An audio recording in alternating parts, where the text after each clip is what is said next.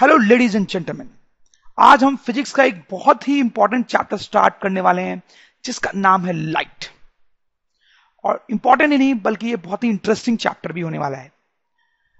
Light क्या होती है, ये तो हम सब जानते हैं. हमारे आसपास हर जगह लाइट होती है. जैसे सन से लाइट मिलती है हमें.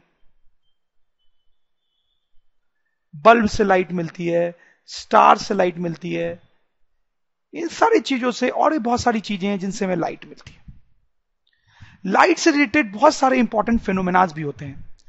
जैसे आप देखें, ये जो कैट है, वो अपनी इमेज देख रही है एक मिरर में। आप भी रोज सुबह सुबह देखते होंगे। तो हम इस चैप्टर में पढ़ेंगे कि कैसे हम हम अपने जैसी ही इमेज मिरर में देख पाते हैं। जैसे आपने रेनबो देखा होगा, ये भी बहुत इंटरेस्टिंग फिनोमेना होता है। आपने देखा होगा कि रात को तारे चमकते हैं। सनराइज या सनसेट के टाइम पे स्काई जो होता है वो रेड हो जाता है। और भी बहुत सारे इंटरेस्टिंग फिनोमेनाज होते हैं लाइट से रिलेटेड उन सबको इस चैप्टर में हम समझेंगे कि वो कैसे होते हैं। लाइट के बारे में दो बहुत ही इंपॉर्टेंट टर्म्स होते हैं। One term is reflection and another term is refraction आप ध्यान से देखें सुनने में सेम जैसे लग सकते हैं बट अलग है। रिफ्लेक्शन रिफ्रैक्शन ठीक है? तो सबसे पहले इस चैप्टर में हम पढ़ेंगे रिफ्लेक्शन के बारे में। हम पढ़ेंगे रिफ्लेक्शन ऑफ़ लाइट ठीक है? और जब हम रिफ्लेक्शन ऑफ़ लाइट पढ़ चुके होंगे तो उसके बाद हम पढ़ेंगे रिफ्रैक्शन ऑफ़ लाइट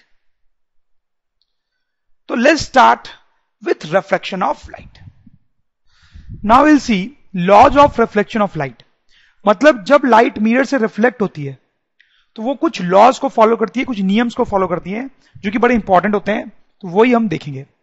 तो एक्चुअली दो लॉज होते हैं, दो लॉज पहला जो लॉ होता है, वो क्या है देखें हम? फ़र्स्ट लॉ ऑफ़ रिफ्लेक्शन जिसको हम बोल सकते हैं फ़र्स्ट लॉ ऑफ़ रिफ्लेक्शन क्या होता है फ़र्स्ट लॉ ऑफ़ रिफ्लेक्शन तो पहले मैं लिख देता हूँ फ़र्स्ट लॉ ऑफ़ रिफ्लेक्शन क्या है? फ़र्स्ट लॉ ऑफ़ रिफ्लेक्शन बोलता है कि incident ray reflected ray and normal lie in same plane. Lie in same plane. मतलब ये जो इंसिडेंट रे है, ये जो रिफ्लेक्टेड रे है और ये जो नॉर्मल है, तीनों एक ही प्लेन में लाई करते हैं, एक ही प्लेन में। ये जो पॉइंट है, इसको समझने के लिए एक और डायग्राम मैं आपको दिखाता हूँ, उससे आपको और समझ में आ जाएगा। ये डायग्राम देखें आप।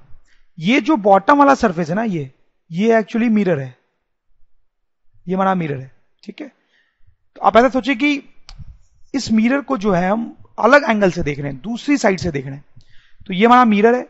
अब देखिए इंसिडेंट रे आया इंसिडेंट रे आया। रेड कलर में, और ये रिफ्लेक्टेड रे रिफ्लेक्टेड टकरा के चला गया। बीच में ब्लू से नॉर्मल बना हुआ है नॉर्मल आप देखें। ये जो एंगल है, उसको क्या बोलेंगे जैसे मैंने आपको बताया एंगल ऑफ़ इंसिडेंस ये जो एंगल है, उसको बोलेंगे एंगल ऑफ़ रिफ्लेक्शन रिफ्लेक्शन तो आप देखो, ये जो तीनों लाइंस हैं red blue and green red blue and green ये तीनों एक ही प्लेन में, एक ही प्लेन में ठीक है? तो वही बोला जा रहा है incident ray reflected ray and normal lie in same plane ठीक है? या फिर इस डायग्राम में भी आप देख सकते थे, अब देखो, ये ये जो तीनों व्हाइट लाइंस हैं, तीनों इंसिडेंट रिफ्लेक्टेड और नॉर्मल वो तीनों कंप्यूटर के स्क्रीन के प्लेन में ला रही है, आ रही है। तीनों कंप्यूटर के स्क्रीन के प्लेन में आ रही है तो तीनों एक ही प्लेन में, ठीक, यही लॉ है। जो दूसरा लॉ है, वो इनफैक्ट ज़्यादा इंपॉर्टेंट होता है, पहला लॉ कोई बहुत ज़्यादा इंपॉर्टेंट नहीं है। दूसरा लॉ को हम लिख सकते हैं second law of reflection second law of reflection ये क्या होता है, ये बहुत ही सिंपल है। सेकेंड लॉ ऑफ़ रिफ्लेक्शन बोलता है कि एंगल ऑफ़ इंसिडेंस और एंगल ऑफ़ रिफ्रैक्शन जो होता है, वो बराबर होता है। This a very important point मतलब ये जो एंगल है और ये जो एंगल है, दोनों बराबर होंगे। जैसे मैं आपको एक एग्जांपल दूँ तो अगर ये मेरा एंगल ऑफ़ इंसिडेंस से 30 डिग्री है, ये 30 डिग्री पे ये इंसिडेंट रे आती है नॉर्मल के साथ 30 डिग्री बनाती है तो ये जो रिफ्लेक्टेड रे जाएगी, वो भी नॉर्मल के साथ 30 डिग्री का ही एंगल बनाएगी। तो एंगल ऑफ़ इंसिडेंस भी 30 और एंगल ऑफ़ रिफ्लेक्शन भी 30 दोनों बराबर। उसी तरीके से अगर मैं एक और एग्जांपल आपको देना चाहूँ तो अगर एंगल ऑफ़ इंसिडेंस हमारा 45 डिग्री होगा तो एंगल ऑफ़ रिफ्लेक्शन भी 45 डिग्री होगा, दोनों बराबर होते हैं। Let's do this simple question ये एक मिरर है, आप देख सकते हैं, और एक लाइट रे मिरर को ऐसे हिट करती है, और यहाँ पे एंगल बनाती है 40 डिग्री ठीक है? क्वेश्चन है find angle of reflection angle of reflection क्या होता है, हमें पता है? वो कितना होगा इस केस में, वो निकालना है। Also draw reflected ray reflected ray को बनाना भी यहाँ क्या करेंगे हम? देखो, बहुत सिंपल है। जब भी इंसिडेंट रे आपको दिया हो और रिफ्लेक्टेड रे आपको बनानी हो तो सबसे पहले हमें नॉर्मल बनाना चाहिए नॉर्मल तो सबसे पहले मैं यहाँ पे नॉर्मल बनाऊँगा। तो नॉर्मल कैसे बनाऊँगा? मैंने आपको बताया था। ये नॉर्मल होगा। ठीक है? जहाँ पे पॉइंट ऑफ़ इंसिडेंट है, वहाँ पे नॉर्मल बनता है और मिरर के परपेंडिकुलर ठीक? अब आप देखें, ये जो एंगल है, इस, ये कहलाएगा एंगल ऑफ़ इंसिडेंस और इसकी वैल्यू कितनी होगी? क्लियरली आप देख सकते हैं कि angle of incidence I plus forty इन दोनों का sum is equal to ninety तो इसका मतलब है कि एंगल ऑफ़ इंसिडेंस जो हो जाएगा that will be 90 degree minus forty degree so that is 50 degree तो यहाँ पे एंगल ऑफ़ इंसिडेंस हमारा 50 डिग्री हो गया। अब ये जो लाइट रहे, वो रिफ्लेक्ट कैसे होगी? हमें पता है कि वो कुछ इस तरीके से रिफ्लेक्ट होगी। और ये जो एंगल यहाँ पे बनेगा, यही कहलाएगा angle of refraction sorry angle of reflection और ये एंगल ऑफ़ रिफ्लेक्शन कितना होगा? तो हमें पता है by first law of reflection या फिर by second law of reflection जो हमने सेकेंड लॉ पढ़ा है, उससे हमें पता है कि एंगल ऑफ़ रिफ्लेक्शन जो होता है, वो एंगल ऑफ़ इंसिडेंस के बराबर होता है। इसका मतलब कि एंगल ऑफ़ रिफ्लेक्शन जो होगा, वो 50 डिग्री होगा। सही है? वेरी सिंपल तो ये हमारा सॉल्यूशन हो गया। एक और क्वेश्चन करते हैं। अगर लाइट रे ऐसे आती है तो रिफ्लेक्ट होकर ऐसे जाती है, हमें पता है। बट थोड़ी सी इंटरेस्टिंग सी एक सिचुएशन देखते हैं। सपोज़ करो लाइट रे जो ऐसे आती है, इस तरीके से। ये हमारी इंसिडेंट रे जो कि एक्चुअली मिरर के परपेंडिकुलर है। तो ये मिरर से टकराएगी और फिर रिफ्लेक्ट होगी। कैसे रिफ्लेक्ट होगी ये, यही बताना है। तो क्वेश्चन है what happens if a light ray is incident on plane mirror perpendicular ये लाइट रे परपेंडिकुलर डायरेक्शन पे मिरर को हिट कर है तो इसका क्या होगा? ये कैसे रिफ्लेक्ट होगी? कैसे सोचेंगे? देखो, जैसा मैंने आपको बताया, सबसे पहले हमें नॉर्मल बनाना चाहिए। तो नॉर्मल कैसे बनाते हैं? ये हमारा पॉइंट ऑफ़ इंसिडेंस है, ठीक है? तो यहाँ पे हम एक परपेंडिकुलर ड्रॉ करेंगे मिरर के। तो ये हमारा परपेंडिकुलर होगा। ठीक है? ये। तो ये हमारा नॉर्मल होगा। समझ रहे हैं आप? तो इसमें ध्यान देने वाली बात यह कि जो इंसिडेंट रे है, वो नॉर्मल के लॉन्ग ही आया है। वो नॉर्मल के लॉन्ग ही आया है। ठीक तो यहाँ पे what do think will be angle of incidence angle of incidence कितना बोलेंगे? एंगल ऑफ़ इंसिडेंस होता क्या है? इंसिडेंट रे और नॉर्मल के बीच का एंगल तो यहाँ पे इन दोनों के बीच में कितना एंगल है? आपको क्या लगता है? ऑब्वियसली इन दोनों के बीच का एंगल ज़ीरो है. तो हम यहाँ पे बोलेंगे angle of incidence is zero ठीक है? तो आपको क्या लगता है? एंगल ऑफ़ रिफ्लेक्शन कितना होगा? तो क्योंकि एंगल ऑफ़ रिफ्लेक्शन जो होता है, वो एंगल ऑफ़ इंसिडेंस के बराबर होता है, यानी कि एंगल ऑफ़ रिफ्लेक्शन जो होगा, वो भी ज़ीरो होगा. ठीक तो यानी कि ये जो लाइट रे है, वो ऐसे रिफ्लेक्ट होगी ताकि एंगल ऑफ़ रिफ्लेक्शन जो है, वो ज़ीरो इसका मतलब वो कैसे रिफ्लेक्ट होगी? इसका मतलब बहुत सिंपल है कि वो इसी पाथ के लॉन्ग वापस चली जाएगी। वो लाइट रे ऐसे आएगी नॉर्मल के लॉन्ग और फिर उसी पाथ पे वापस चली जाएगी। तो यही हमारा रिफ्लेक्टेड रे भी कहलाएगा। ठीक? तो आप देख सकते हो रिफ्लेक्टेड रे और नॉर्मल के बीच में एंगल कितना बन रहा है? ज़ीरो तो ये जो सिचुएशन होती है बड़ी इंटरेस्टिंग सिचुएशन होती है। अगर लाइट रे मिरर के परपेंडिकुलर आती है तो वो अपने ही पाथ पे वापस चली जाती है। If light ray hits mirror perpendicular to surface, it is reflected back along the same path, along the same path. और इस केस में हम बोल सकते हैं कि एंगल ऑफ़ इंसिडेंस और एंगल ऑफ़ रिफ्लेक्शन जो है दोनों ज़ीरो के बराबर होते हैं। रेगुलर एंड डिफ्यूज रिफ्लेक्शन तो देखो, क्या मतलब होता है इसका? बहुत ही सिंपल सी चीज़ है। जैसे आप सपोज़ करो, यहाँ पे हमारे पास एक स्मूथ सरफेस है।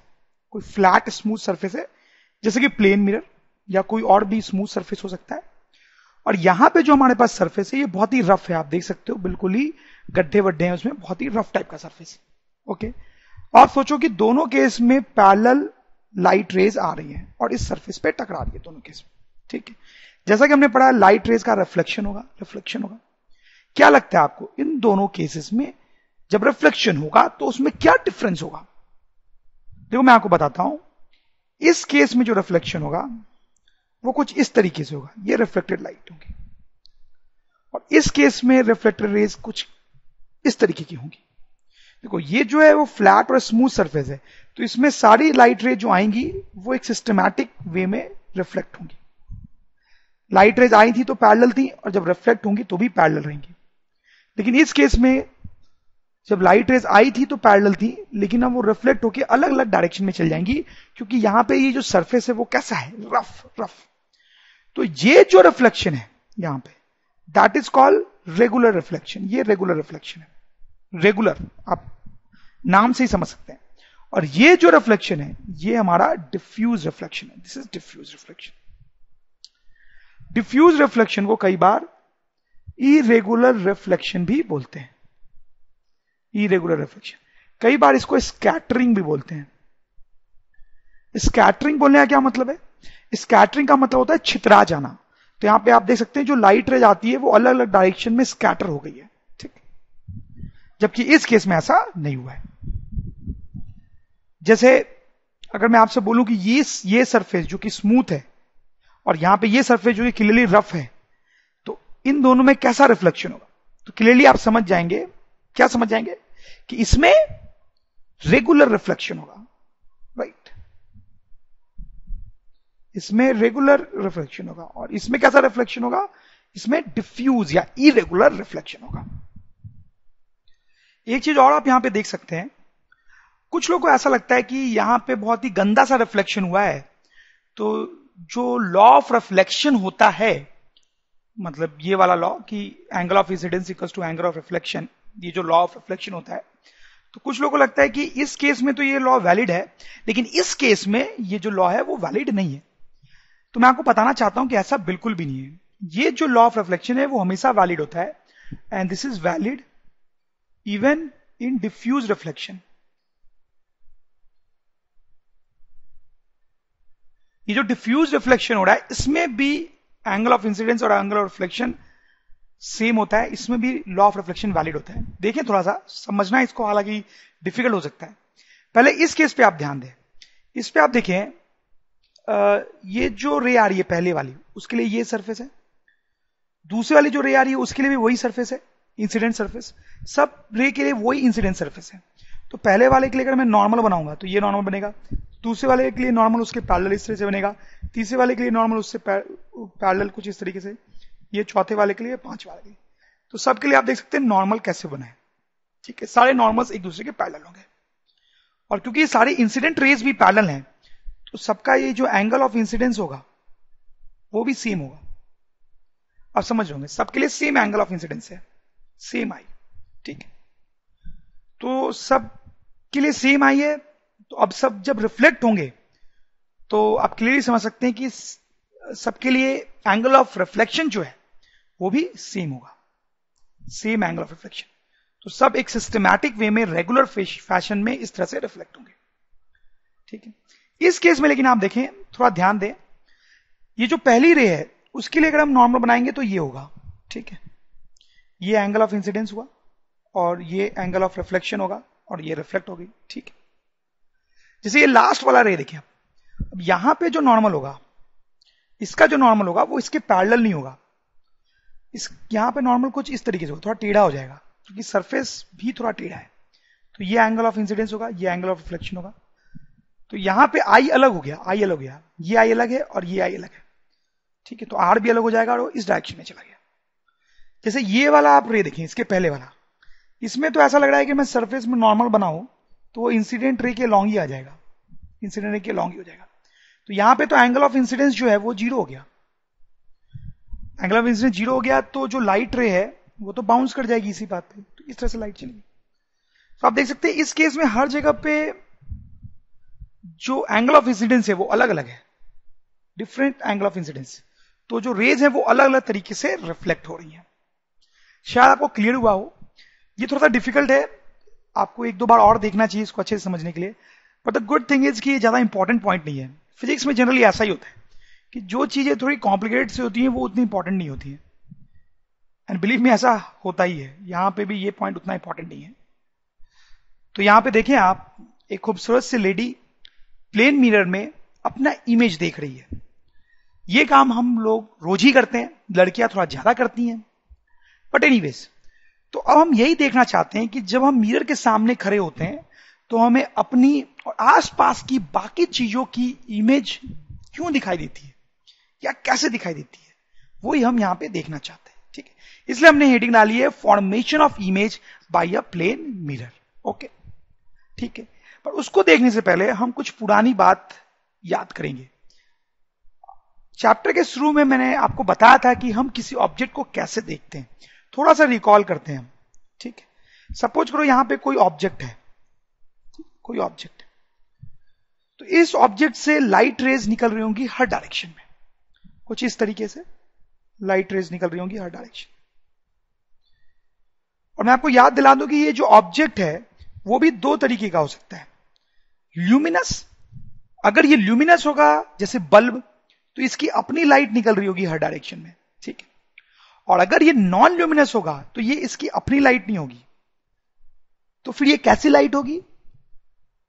किसी दूसरे बल्ब या सन या किसी भी सोर्स ऑफ़ लाइट से इस पर लाइट गिर रही होगी, और फिर ये ऑब्जेक्ट उस लाइट को डिफरेंट डिफरेंट डायरेक्शन में रिफ्लेक्ट कर रहा होगा। But in case but in any case अगर ये ऑब्जेक्ट है ल्यूमिनस है हो या नॉन ल्यूमिनस हो, इससे डिफरेंट डिफरेंट डायरेक्शन में लाइट रे निकल रही होगी। फिर हमें ये दिखाई कैसे देता है? वेरी सिंपल मान लो यहाँ पे हम खड़े हैं। और हमारी आई यहाँ पे लोकेटेड है। तो इससे निकलने वाली जब कोई लाइट रे स्ट्रेट ट्रेवल करते हुए हमारे आँख में जाती है, तब हमें ये ऑब्जेक्ट दिखाई देता है। सही में अगर हम यहाँ नहीं खड़े होते, बल्कि सपोज़ करो अपन यहाँ खड़े होते,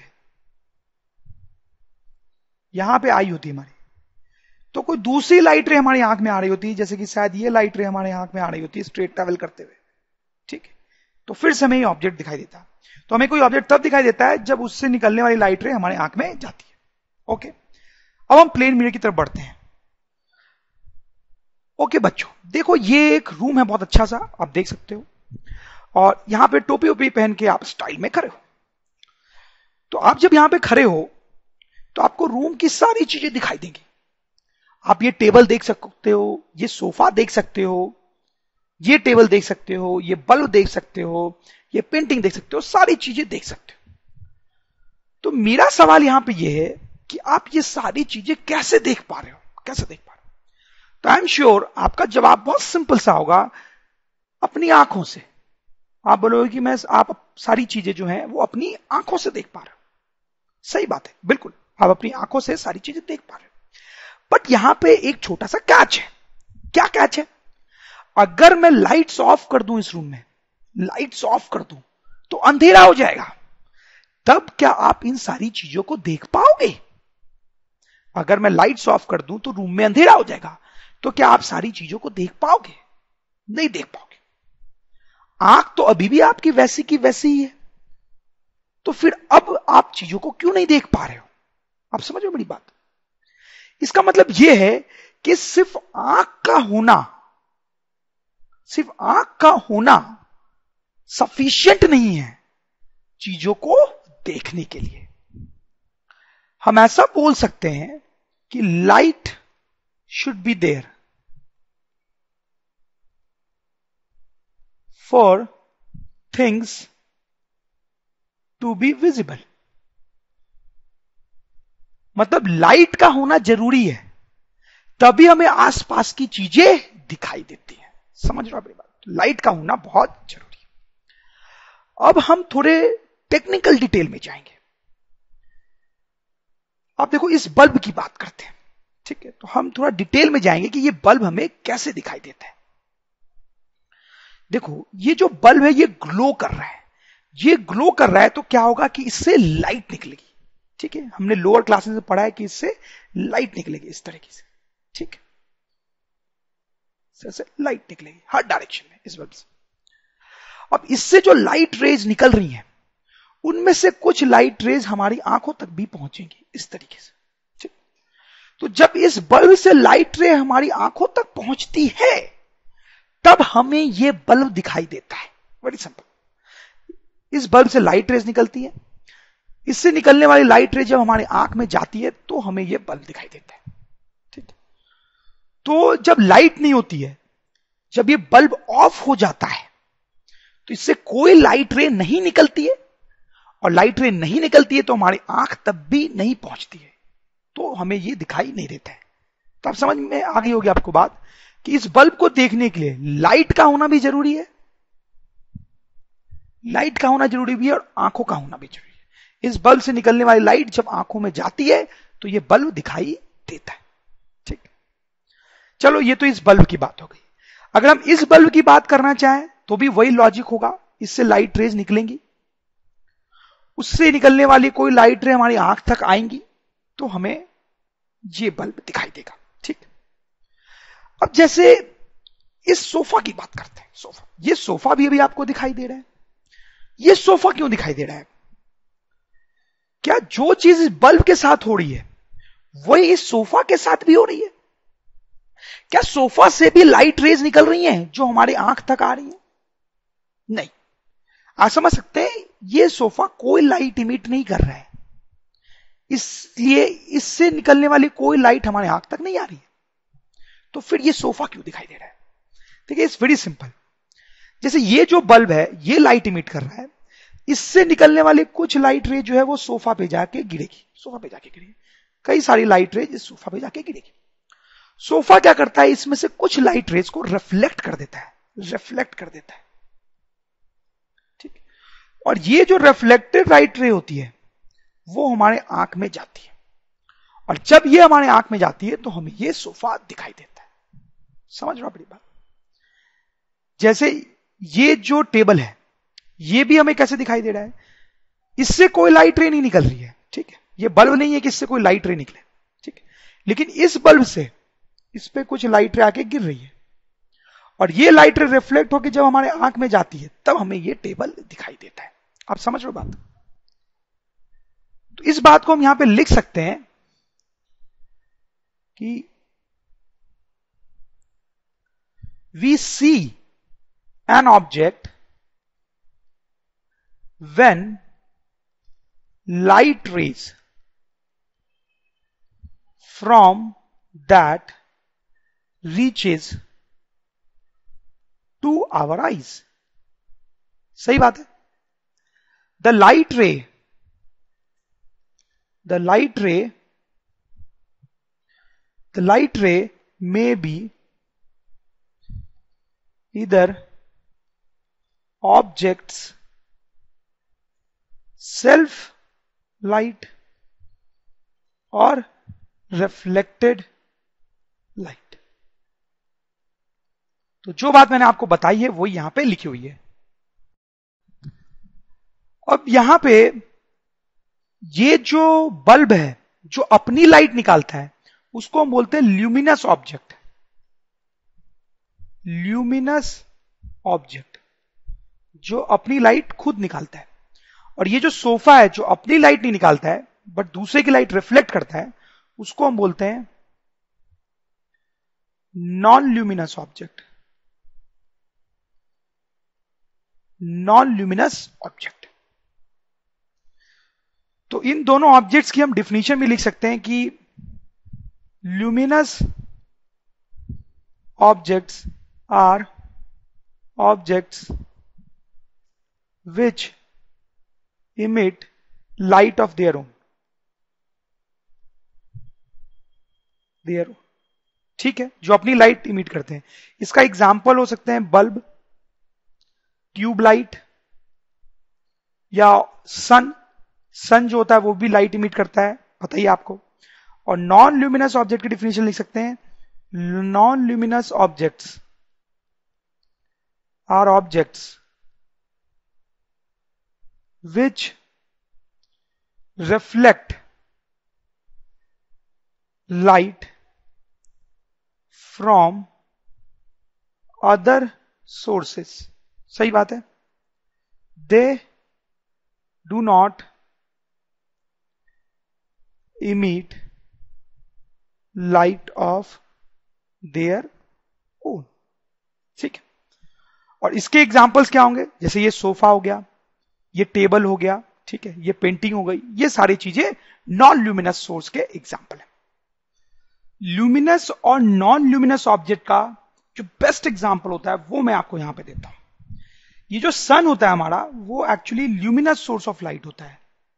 जैसा मैंने आपको थोड़ी देर पहले भी बताया। ठीक है? और ये जो मून होता है हमारा, जिसको हम रात में देखते हैं, चंदा मामा, वो non luminous source of light होता है। नॉन ल्यूमिनस कैसे आप देख सकते हो? सूरज जो है वो अपनी लाइट इमिट करता है। इसमें तो कोई डाउट है ही नहीं। सूरज अपनी लाइट इमिट करता है। वो लाइट हम तक अर्थ पे पहुँचती है। ठीक? तो हम सूरज को देख पाते हैं। तो सूरज अपनी लाइट इमिट कर रहा है, इसलिए वो कैसा सोर्स हो गया? Luminous luminous source of light ठीक अब मून जो होता है, उसकी अपनी लाइट नहीं होती है। उसके पास अपनी कोई लाइट नहीं होती है। सन की लाइट मून पे आती है, वैसे ही जैसे अर्थ पे आ रही थी। सन की लाइट मून पे आती है। मून क्या करता है, उसमें से कुछ लाइट को रिफ्लेक्ट कर देता है और अर्थ की तरफ़ भेज देता है। ठीक तो रात को यही लाइट हमें दिखाई देती है। तो मून से जब अर्थ तक लाइट आती है तो हम मून को रात को देख पाते हैं। लेकिन मून से जो लाइट आ रही है, वो उसकी खुद की लाइट नहीं है, वो रिफ्लेक्टेड लाइट है। रिफ्लेक्टेड लाइट है। ठीक इसलिए जो मून है, वो कैसा सोर्स हो गया? Non luminous source of light light के बारे में और बहुत सारी चीज़ें हमने लोअर क्लासेस में पढ़ी है। थोड़ा सा उसको रिकॉल कर सकते हैं। पहला पॉइंट ये कि light is a form of energy light is a form of energy कोई खास बात नहीं है सिंपल सी बात है। जैसे आपने पढ़ाई होगा लोअर क्लासेस में कि एनर्जी बहुत तरीके की होती है। जैसे साउंड एनर्जी केमिकल एनर्जी ठीक है विंड एनर्जी तो बहुत तरह की एनर्जी होती है। वैसे भी लाइट एक तरीके की एनर्जी है। दूसरा, आपने डेफिनेटली ऐसा पढ़ा होगा कि light travels in straight line light travels in straight line light जो होती है वो सीधी ट्रेवल करती है स्ट्रेट लाइन में ट्रेवल करती है। ऐसे घूमते घूमते ट्रेवल नहीं करती है, ठीक है? तीसरा light can form shadows light can form shadows shadows आपको पता ही क्या होता है? लाइट शैडोज बना सकती हैं। जैसे कि इस इमेज में आप देख सकते हैं कि इस आदमी की शैडो बन रही है यहाँ पे। ठीक इन सब चीज़ों के बारे में अगर आपको और डिटेल में देखना है तो आप लोअर क्लासेस का वीडियो देख सकते हैं। उन सब में हमने इसको बहुत एक्सप्लेन किया है। आपने पढ़ा भी होगा लोअर क्लासेस में बट हो सकता है आपको उतना याद ना हो।